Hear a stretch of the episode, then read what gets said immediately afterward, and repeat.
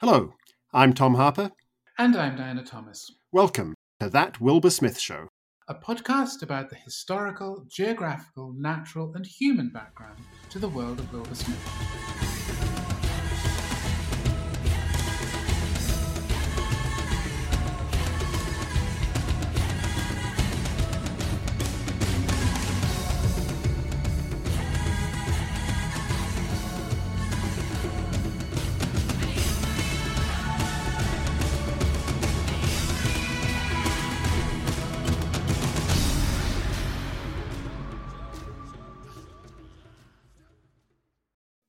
They turned north from Pietermaritzburg and climbed steadily up across bleak grassland towards the mountains. On the third day, they saw the Drakensberg, jagged and black as the teeth of an ancient shark along the skyline. The pass ran like a twisted gut through the Drakensberg.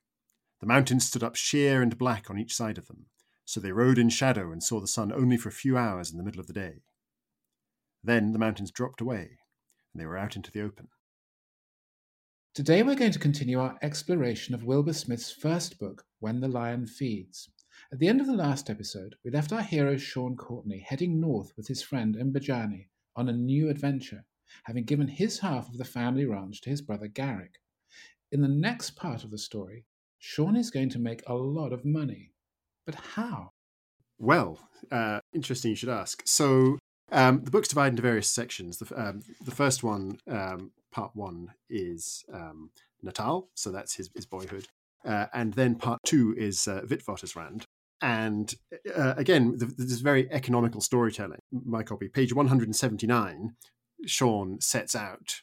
Um, they turn north from Pietermaritzburg. And by, so that's page 179. And by page 183, uh, he has he's in a bar and a man is showing him a piece of rock which he says uh, comes from the Witwatersrand over the, the mountains, uh, and maybe it contains gold. So no, no time is lost uh, in the storytelling. But before he sees the gold, he meets this other, probably um, the most significant character in the book, in my view, um, after Sean, who goes by the wonderful name of Dufford Charleywood, no, no, known as Duff. That's a kind of Dickensian name, isn't it, Dufford Charleywood? Yes, uh, and in fact, there is a scene very late in the book actually where Sean reads him Dickens. Uh, so, so, again, I wonder if, if that was in Wilbur's mind too.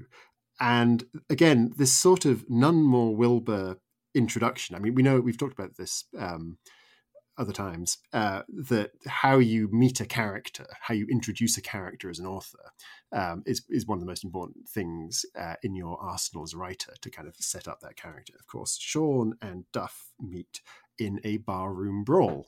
Um, and Sean's gone in in a foul mood. A man actually offers to buy him a drink while he's drunk and is um, is in a sulk. Uh, the, the, the, guy's drunk, uh, and so Sean starts uh, a fight, um, and six of, of, the regulars in this bar turn on him. Um, and and this is, I think, this is the moment where I thought Wilbur just doesn't think like I think, and I need to really um, if I'm going to be working on these books with him, I really need to up my game, my imaginative game. Because I tell you, if I'm in a bar in the middle of nowhere, somewhere in Natal, um, and six burly coal mining types start facing off with me, I absolutely am going to run like hell to get out of there. Whereas Sean thinks, great. And, and there's this great line uh, as, when when they start the fight. Uh, gone too was his mood of, was his mood of depression, and in its place was a sense of relief. This was what he needed. It's like this, this idea that this fight's going to be cathartic for him, and he's you know he's, he's, a bit depressed. He definitely thinks like that, and and I think there are guys who do. It's like it's like it's like for example, something ridiculous thing, but um, rugby players yeah. being kind of really cross when the game is made safer. Yes, yeah. What they want to do is hit one another. That's that's the pleasure yeah. of the game. Is that for, for eighty minutes you can just go out there and hmm. bash people yeah. and be bashed. I mean, the bashing is sort of the point of it. Yeah, and again, I think um, because people who write books and people who read books are generally sort of more sensitive, imaginative sort of people, um, I think it's often harder for, to identify with that kind of attitude. So again, the fact that Wilbur gets that in there and d- again doesn't shy away from it. There's no apology that Sean is a man who likes to use his fists and, and finds this sort of cleansing violence. It's just how he is. And again, I think that's part of this very stark, um, sometimes brutal portrayal of Sean as a character.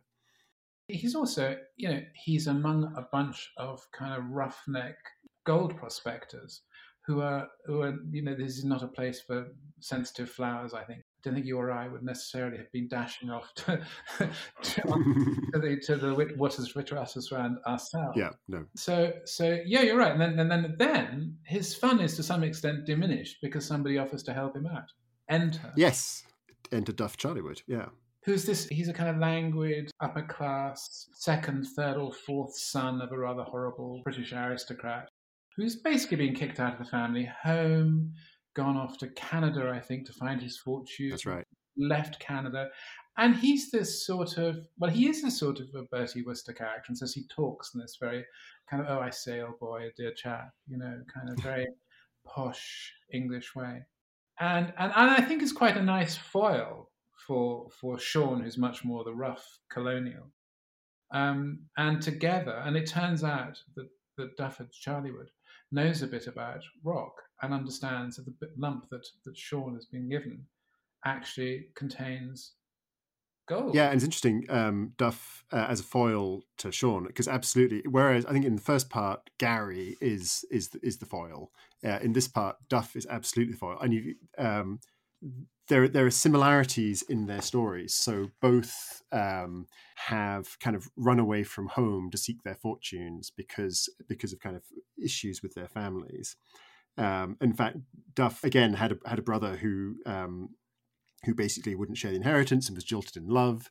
Um, so kind of uh, it's different to Sean, but there's kind of echoes of what's happened to him. So, but but and it's interesting again the the way that Wilbur writes this is even the way they fight um, is tells you about their character. So Duff takes out his cane and, like, with two quick taps of his lead weighted cane, takes out his two um, guys in the barber uh, and Sean then just opens his arms wide, uh, like in a sort of bear hug, and charges into all four of the remaining guys and knocks them all down and just uh, jumps on them. He works out before he charges the kind of distance they are between you and another and realizes they're far enough to get them all. I must say the the kind of the four in one rugby tackle since we're going back to that, but it sort of is. Yeah, it is exactly that. Yeah. Speaking of someone who's written a fair amount of fight scenes, I thought that was that was one point at which I thought, mm, I'm not sure you get all four. Think of the strength you have to have at the, the furthest reaches of your arms and hands to grasp four sets of meaty thighs and bring them all at once to the ground. Nevertheless, he is a hero, and heroes can do yes, things. And he is a Courtney, and Courtneys can definitely do things that lesser mortals can't. And as a writer, I mean, and here's an interesting thing. I mean, writers very often create characters who are precisely what they aren't themselves, if you see what I mean, and, and fulfill some part of your character that you've not been able to fulfill.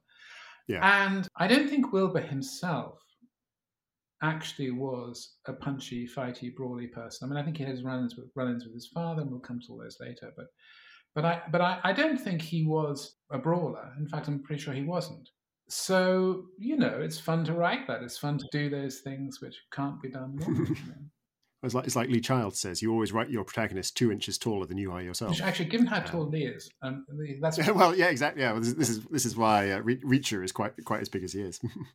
anyway, they go off. Duff and and Sean yeah. go off, and they they pool their resources to buy a set of plots um, which um, and, and there's a sort of they the reason they do this is because they they get both figuratively and literally in Duff's case into bed with this rather wonderful character Candy, yeah, who's the kind of proprietress of the saloon, as it were, kind of like a yeah. character in a western. Yeah, she she really isn't. She's like the saloon owner, and she she happens to have a series of she's she's got some stakes, and and they persuade her basically to give them an option on the stakes in exchange for a much higher price if they strike gold.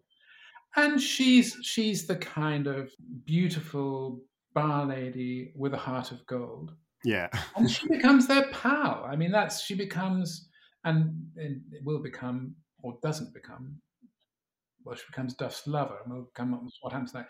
But I mean, but she she's interesting character because she's written very much as a chum if you know what I mean. She's she's she's obviously very sexy, but she's not particularly sexualized in the book.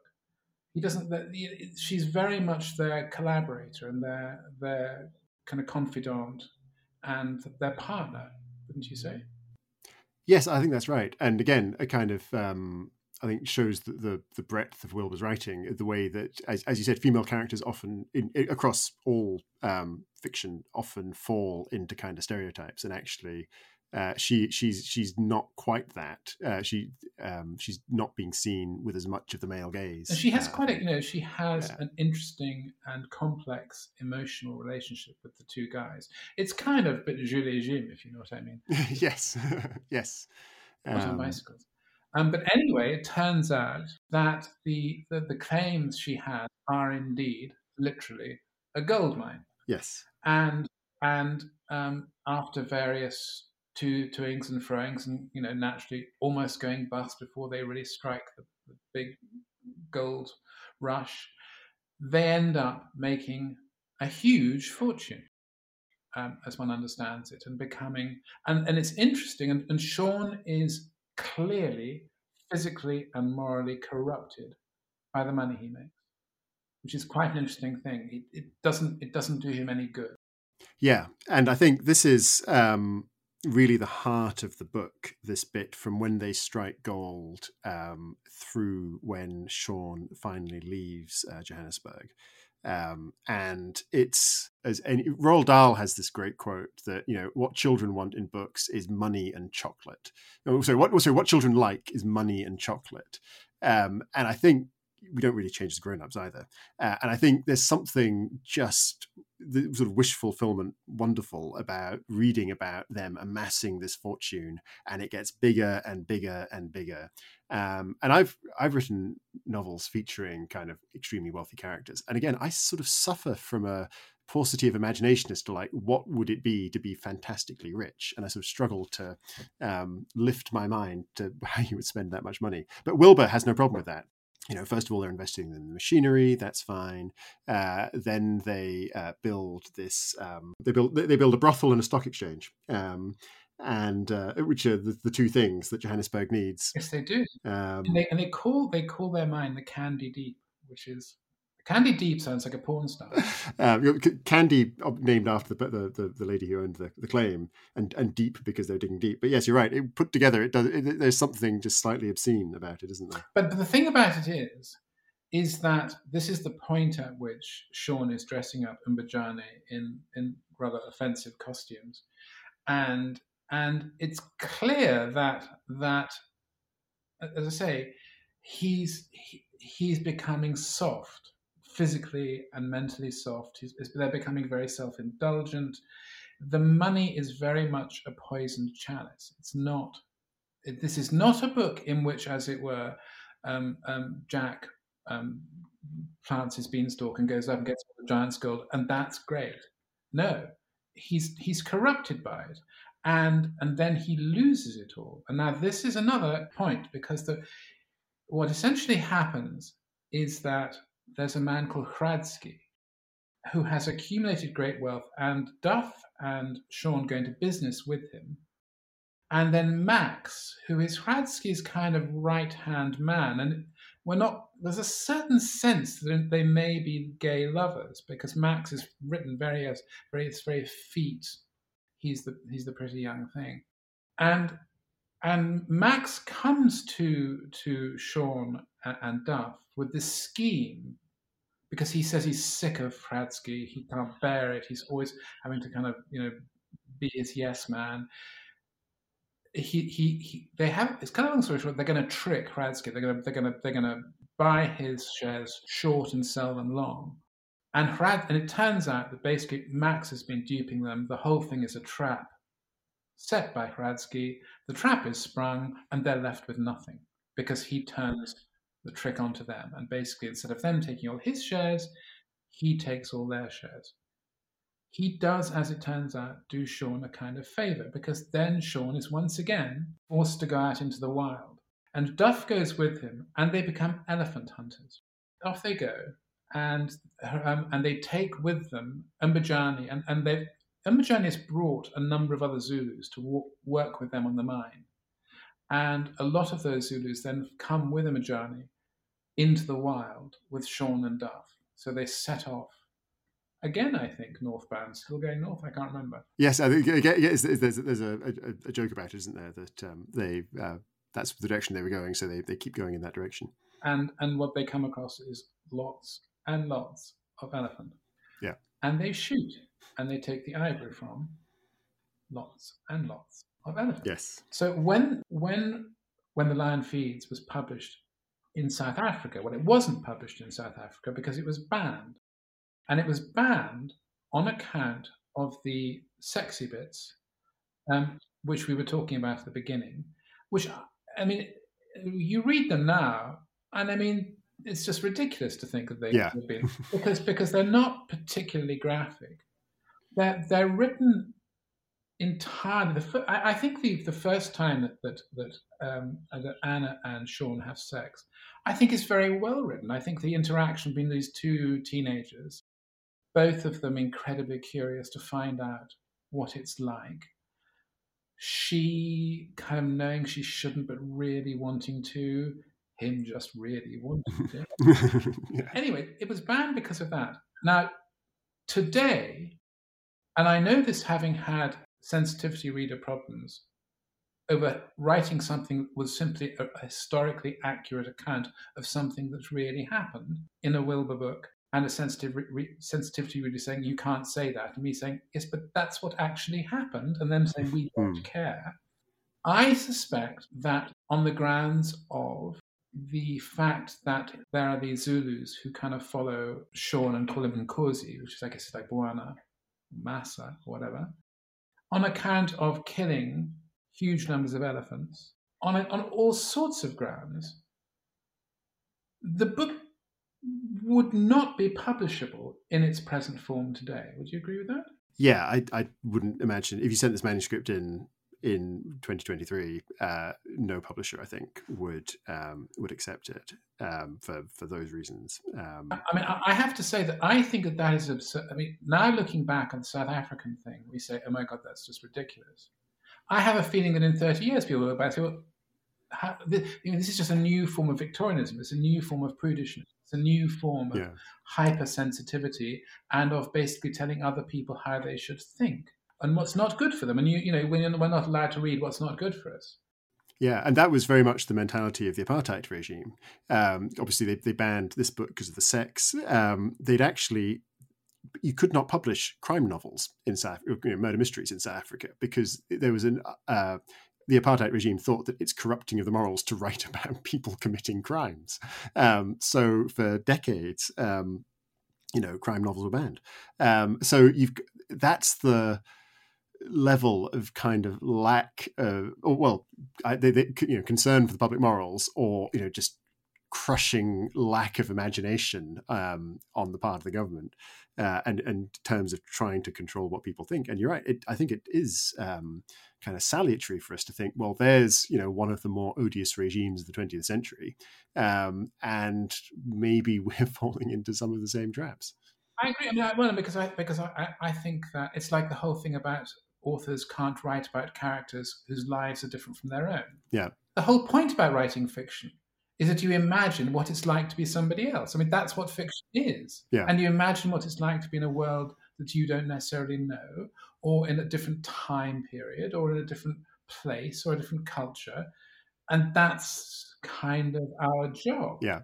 And so, but, but I mean, the, the, I suppose the question then comes okay, are there things that even if you're not woke, are hard to take about this book. And the one thing I did find, I mean, they kill an awful lot of elephants. Now, as it happened, if you read Elephant Song, which Wilbur would have written, I suppose, about 30 years later, which is very much against the wholesale slaughter of elephants and the kind of poaching of elephants.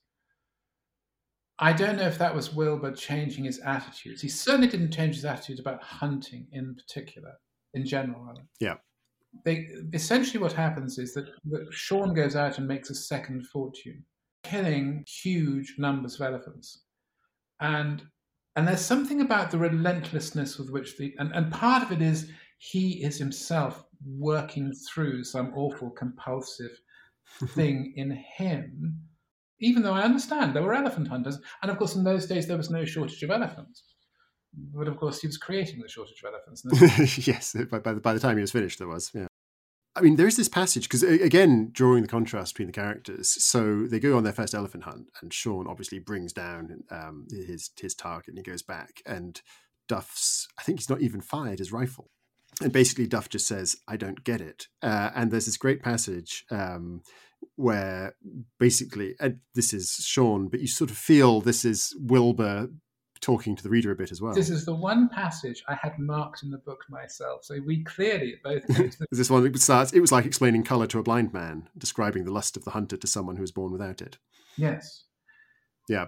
Sean listened. Duff, so Duff carried on. Duff listened in agonised silence as Sean tried to find the words for the excitement that makes a man's blood sing through his body, that heightens his senses and allows him to lose himself in an emotion as old as the urge to mate. Sean tried to show him, show him how the nobler and more beautiful was the quarry, the stronger was the compulsion to hunt and kill it. It had no conscious cruelty in it, was rather an expression of love, a fierce, possessive love, a devouring love that needed the complete and irrevocable act of death for its consummation.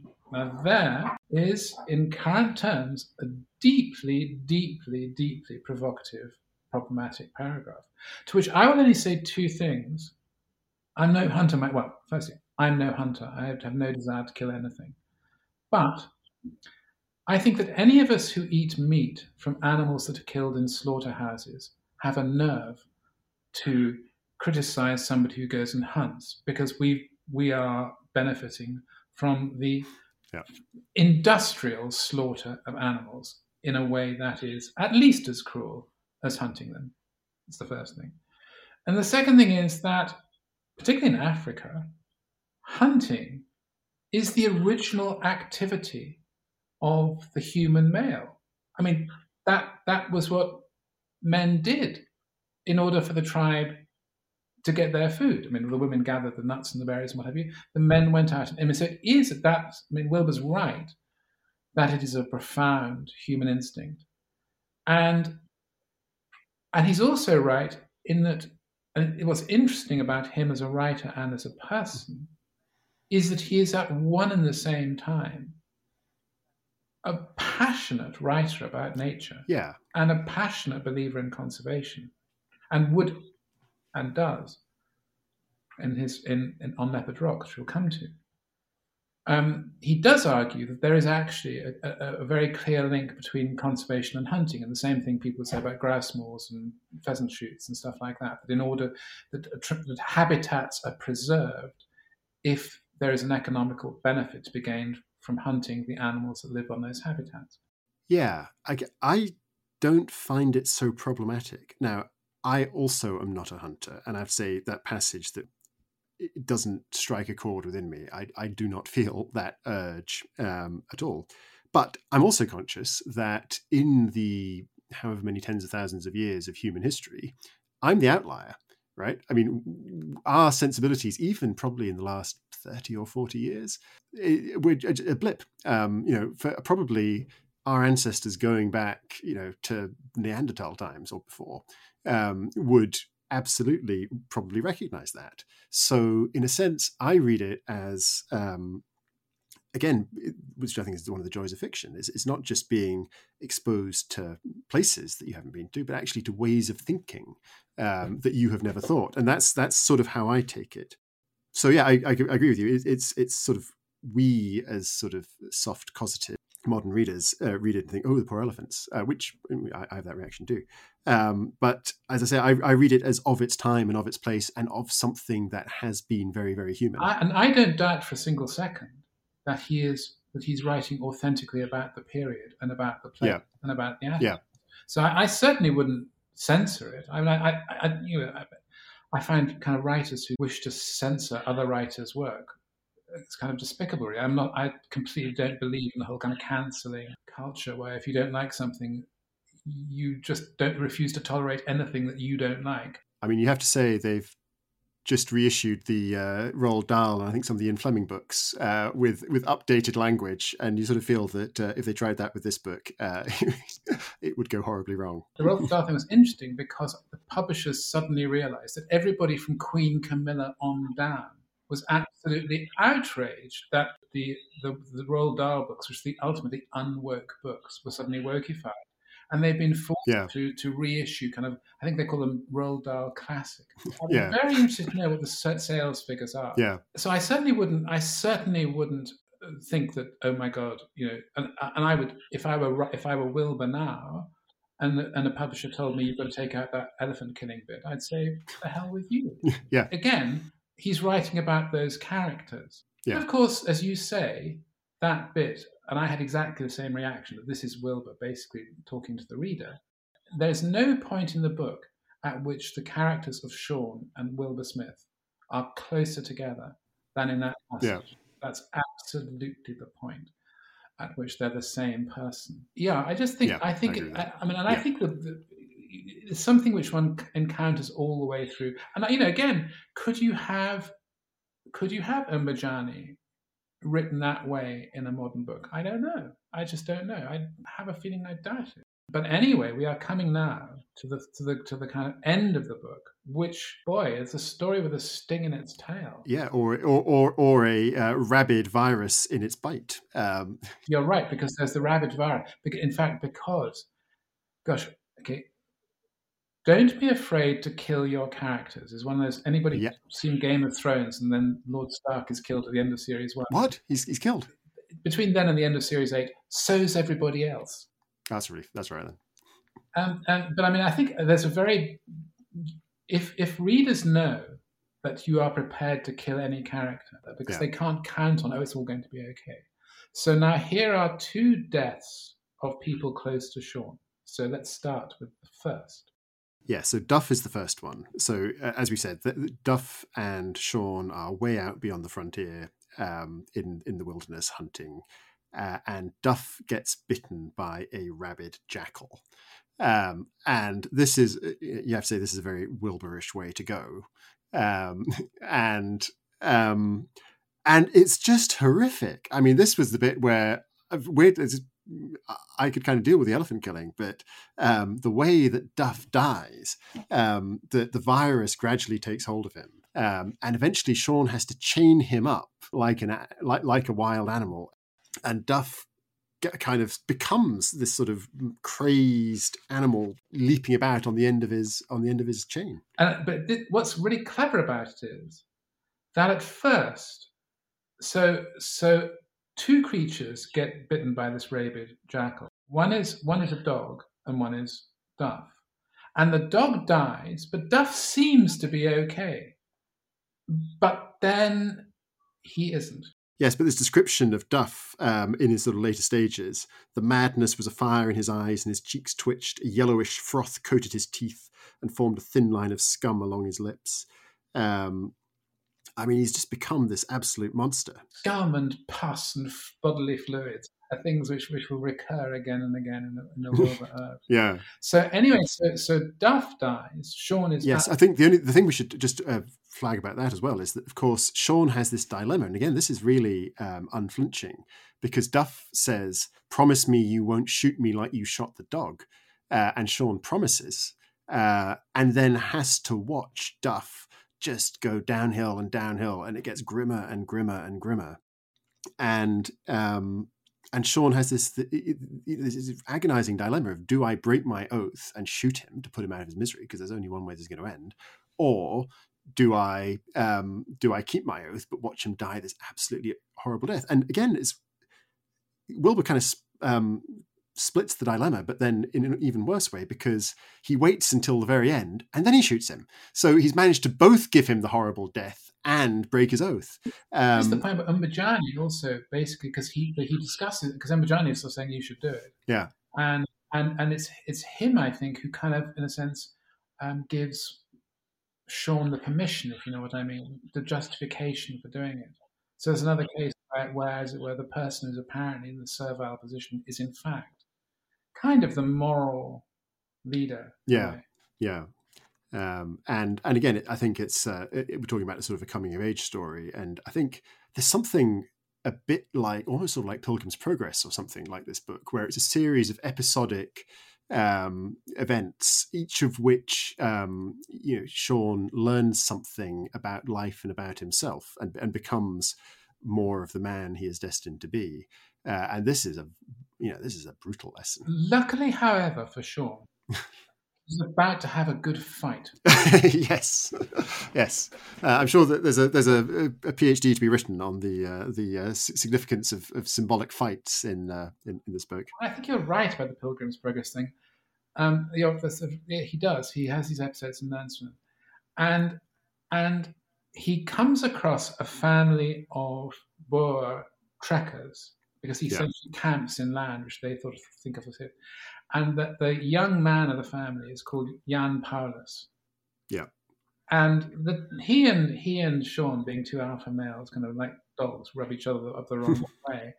And yeah. naturally, they have to have a thumping good fight. Yeah, which is, is yeah. approved of by the by the uh, by the young boy's mother and his sisters and his father. They think this is just the sort of way two young chaps should make their introductions. Yeah, and on the wagon is is this beautiful girl, Katrina. Yeah, young girl. She's only sixteen. Uh, sixteen, going on seventeen, uh, as as they say. Yeah, and um, and they and they fall in love. Um, um, Sean now, for the first time, falls in love. Yeah. And marry and, and, and, and after swimming across a raging torrent, the Limpopo River, I think is one of the yeah. he swims across the river, which is in spate, to get to her. Yeah. Um, and emerges bedraggled the far side in this act of daring do naturally wins over the fair maiden. And and you think, oh good, this is all going to end very happily. And they marry yeah. and she has a child and then she gets malaria and you think oh my god she's not going to die of malaria well, please don't die of malaria you're, you're the heroine and she survived yeah. you think oh great oh great. Yeah. phew. Happy ending. Ahoy. No. There and this spoiler alert for those of us who have been 50, 59 years. You've had to read this but just in case you haven't stop listening now while you don't come back next week. But be careful. Anyway over to you to spoil the ending of this podcast. So, yeah. So I think the first thing to say is that it sort of speaks to the unconventional structure of this book that uh, the great love of his life doesn't rock up until page 420 um, of about page of 530 so um, yeah she comes in very late. Uh, they have this sort of whirlwind romance. As you say she gets pregnant uh, and has the son. Um, and then they go back to johannesburg uh, which I think the first time he's been back uh, since he was run out of town. Um, and he sees Candy, um, who had been uh, listeners will remember the uh, the barkeeper uh, of the the saloon when they first rocked up there to seek their fortunes in gold. Uh, we skipped over the bit where Duff uh, is engaged to her. They plan this incredibly elaborate wedding, and on her wedding morning, Duff jilts her and runs away because uh, he and this is this is his kind of character flaw. Um, he basically has this this phobia of family um, based on his own kind of past relationships with his father and, and his first wife, uh, who we should add is, is still alive, and so technically it would have been bigamy, but that's a lesser issue. Um, so Duff's jilted her. After the the failed wedding, Candy does take solace in Sean's arms um, and they sleep together. And I think it's only the once. Um, and it's kind of um, sympathy sex, I guess. Plunges into the candy deep. uh, are, we, are we allowed to have that uh, in this podcast? I'm not sure. Um, yes. So, um, so they have had this one um, moment of kind of shared passion uh, in what's otherwise, as you say, a very platonic and kind of business-like relationship. I think it's also fun. I mean, I think I think she's she's she's kind of I think all the characters in the book, in some respects, she's shown almost the most sympathetic. Kind of, she's always well-meaning. She always wants good things to happen. She livens up both their lives. Yeah. Um, so yeah, she's she's been a she's been a she's been a sort of ray of sunshine. Yeah. So um, Sean reconnects with her in Johannesburg, and um, Katrina sees this. Uh, and in fact, while Katrina is sort of passed out, uh, Candy comes to their hotel and spends some time with Sean, and it's all completely innocent. She wants to know what's happened to Duff. Um, they're uh, catching up with with her old friend, Um, but Katrina has this, uh, her kind of fatal flaw is this tremendous insecurity. Uh, and she concludes from this that Sean has been unfaithful with Candy. Yeah, I was going to say, I, I, to me, I, I, read it also, I'm not sure Sean, uh, Wilbur, it now reads as kind of partly postnatal depression. She's had, she's lost their second child. Yeah. And she's had malaria. So I think, I think, I think, I think we are sort of told that, you know, that she's going to be very psychologically frail and what have you. So she's she's in a very a very delicate state psychologically at this point, a very yeah. a very vulnerable state, which of course a man like Sean is not well equipped to to notice. Yeah, he said, "Well, let's I'll take yeah. shopping and I'll buy you new dresses." Da, da, da, Actually, she's in no mood. She's not. She's not well enough for it, and she doesn't. You know, it's sort of more for his pleasure than for hers. You know. yeah. I mean. But it's it's not it's not meant badly by him. He just doesn't quite know what to do in this circumstance. Yeah. Um, so she um, goes up to the Candy Deep and hurls herself into it. Yes, she does. And that that is that. So there's a rather there's a rather powerful detail actually, which is that she she has the family Bible, and they in the family Bible they've written the, they write the names of the family members when they're born and when they die. And Sean realized, and, and first when she goes missing, everybody says, oh, "Don't worry, she's just gone off. You know, she's she'll come back. She's just in a bad mood. She's punishing you, something." And then he opens up the Bible, and she's written the date of death. Yeah. Next to her name, and and and actually, you don't you don't see her do it. All you see is he goes up to the candy deep, and he just sees uh, like a, a strand of her of her dress or whatever it is fluttering from the wire. Yeah, it's a it's a green shawl um, caught on the barbed wire fence, um, flapping its wings like a big green bird of prey. Yeah, yeah, and and so as a read, but here's the thing, and and, and and and although Garrick has been mentioned because because Sean meets in the bar when he gets back to Johannesburg, he meets kind of an old school friend who's become this very pompous, successful cattle person. Hmm and sort of hears about Garrick and Ada and gets a bit of a lecture about, oh, you've not, you know, you've not, Garrick's now drunk, but you've not written to your mother, she's desperate, da da da da. So there's a kind of a sense that he's not, that, that he, there's a sort of moral debt that has to be paid. But when the, the book kind of ends with him looking down into the mine. Yeah. And all you want to do is to find out what happens next. Yeah. Yeah. What's kind of fascinating is that in real life, Wilbur then wrote a ton of other books that had nothing to do with this and didn't come back to this story for several years. Yes. But as a reader now, I'm, I, I end the end of the book kind of shocked, but precisely because I was shocked, I was like, okay, so how is this going to resolve? The story has not. The story has in no way. Sort of been resolved, but it's not been resolved. You just want to know how how is Sean going to redeem himself because because he's been punished. He's lost, kind of lost everything. Everything that he's yeah. cared about, his best friend, the only woman he's really loved. You know, the money he's made from killing all those elephants kind of doesn't mean anything to him anymore. Golly, I want to know what happens next. Yeah. So the ending is extraordinary. So the fact that um, it's, it's page 533, where um, he sees the shawl at the top of the mine shaft and realizes what happened. And before you get to the end of page 534, the book is over. So there is no no time at all. It's it, it's it's it's a, astonishingly, shockingly abrupt ending. Um, this is one of those naive kind of the whole technique of the book is it has no technique.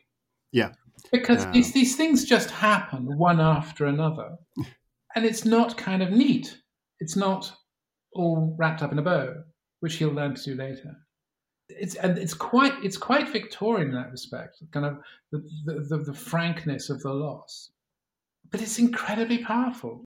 And you can see why publishers reading it, because this out of nowhere, this here's this South African guy just appears with this book, or South African, really, they would they would have thought South African, and it's just extraordinarily powerful. And and just I, I, it reminded me of this. Uh, I used to know a guy called Ion Trewin, who was a great publishing editor, and he worked with another very, very, very, very famous best-selling, mega-selling author of some controversy and renown.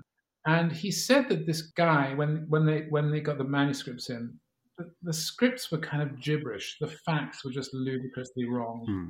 Nothing kind of made sense, and yet you were completely gripped. And he said, if we were all Stone Age people sitting around a fire, X, the mystery author, would be the one telling us the stories. Yeah. And Wilbur, although his book is not at all gibberish because it's incredibly well, as I said, it's incredibly well informed. He knows exactly what he's writing about. Nevertheless, what you come away with is here is somebody who's just the storyteller of the tribe. He just knows how to tell a story. And even that for all the things that you and I might professionally look at and go, and I dare say he would have done in later years. God, it's a good book. I mean, my understanding of the ending has, it's the first time I read it, I was just like, you know, what? Uh, how can you do that to me? Uh, and of course, as you said, he didn't go back to it uh, to, to continue the uh, Sean story for years, and he never intended to. I mean, I think he's on record saying that, um, as far as he was concerned, that was the end of the story. And uh, you know, the Courtneys is now the, the longest running series in literary history. And just want to read the last two two lines of the book um, because they're, um, I mean, in a sense, they're very unrevealing. So Sean's standing there, having just seen um, what's happened uh, to, to, Katrina. Uh, he's there with his son, Dirk. Uh, and uh, Dirk says, You're going to cry, Daddy. Uh, and uh, and the, the, the lines are, No, Dirk, Sean answered, I'm not going to cry. Crying never helps very much. And Mbejane took them to where the wagons waited at Pretoria it's I mean, it, you're looking at that thinking, what, what am I supposed to make of that? Um, but as I've thought about this book and um, tried to understand it, uh, my, my, my, my theory of this book is that this is basically Wilbur in dialogue with Kipling's poem. If you know, if you can meet with triumph and disaster just the same, etc., etc., then you'll be a man, my son. Uh, and in fact, uh, in his autobiography, and this is something we'll come on to, um, you know, he talks about how that poem has been a touchstone of his life and his writing. Um, and in a sense, the the triumph and disaster just the same is the point. So it, it ends on a disaster because uh, it is the same as a triumph. The point is not um, that it's it's great and we're all happy for him. The point is that Sean is now enough of a man that he can deal with both these incredible highs that he's had and and these incredible lows. Uh, and I think that's how the ending makes sense to me. So that is when the lion feeds, which we have discussed in almost as long as it would take you to read it. and I think it, it, says on the front of the paperback edition, a master storyteller, Sunday Times. And it is. It's the work of a master storyteller. It is the it is the the first flowering of someone who was just put on this earth to tell stories. Yes, and it's interesting when Wilbur talked about his the way he wrote it was very much i just write the story that comes to me. It wasn't planned it wasn't kind of carefully crafted in advance it was just him reacting to his characters um, and whatever was feeling right to him as a storyteller. Uh, and i think you do get that in in in in, in the sort of the, the the the very loose structure of this book. He, he said to me once in one of our interviews that he ended every day's work halfway through a sentence, and all he knew was how he was going to end the sentence. And after that, it was just going to take care of itself. And and you know, and that's what that's what he did. And and uh, yes, he learned over the years the kind of the technique of how you structure these things, which this book does not have, but it has something which you can't be taught, which is which is the gift of narrative. Yeah, I think it's far more interesting actually for the lack of technique. I I love this book. Um, and, I, and and one of the reasons I love it for many reasons. One of the reasons is that it is not, you know, if he had set it up so that, um, you know, Hradecky is his enemy from childhood, and they have a kind of climactic showdown. Um, yes, yes. And it's clear, you know, it's everything's tied up, and then he gets the girl, and it ends with a slightly more um, satisfying, you know, rounded out conclusion it wouldn't be the book it is. It's the it's so different, um, and it subverts your expectations every turn, and uh, that's really our, our storytelling, isn't it? Um, that you're you're you're constantly surprising the reader and kind of d- delighting them with the surprises, even when if, even if the surprises actually are, are, are horrible things. I agree. It, it, it, you you don't, yeah, you, you it's completely unpredictable because he hasn't predicted it. He's just written it. Yes. So, Yeah. so the reason is whereas whereas I mean, so many books. Okay, there's a pleasure you get in a, in a romantic novel, or indeed a thriller. You know that James Bond is going to survive. You know that the heroine is going to get her man, but you just want to know how. Yeah. And the pleasure comes from this, and and, that, and there's the kind of jeopardy where it looks like it's not going to happen, but then it does. You know, boy meets Yeah. girl, boy loses girl, boy gets girl. Yeah. And so the pleasure comes in how is the formula going to be played out.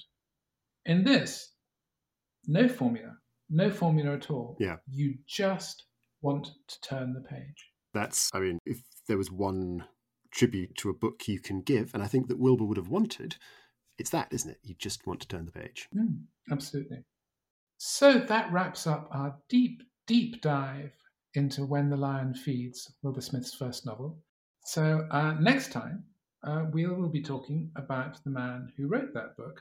and we'll be looking at On Leopard Rock, which is Wilbur Smith's kind of autobiography, kind of memoir, kind of also a book in which stories sort of take happen one after another without any great sense of structure. And um, look forward to seeing you then. Yes, thanks very much.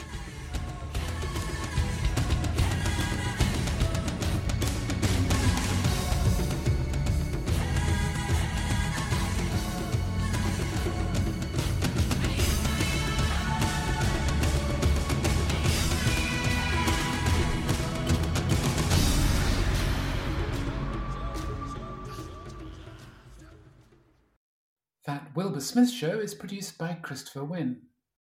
Music by Dewey DeLay.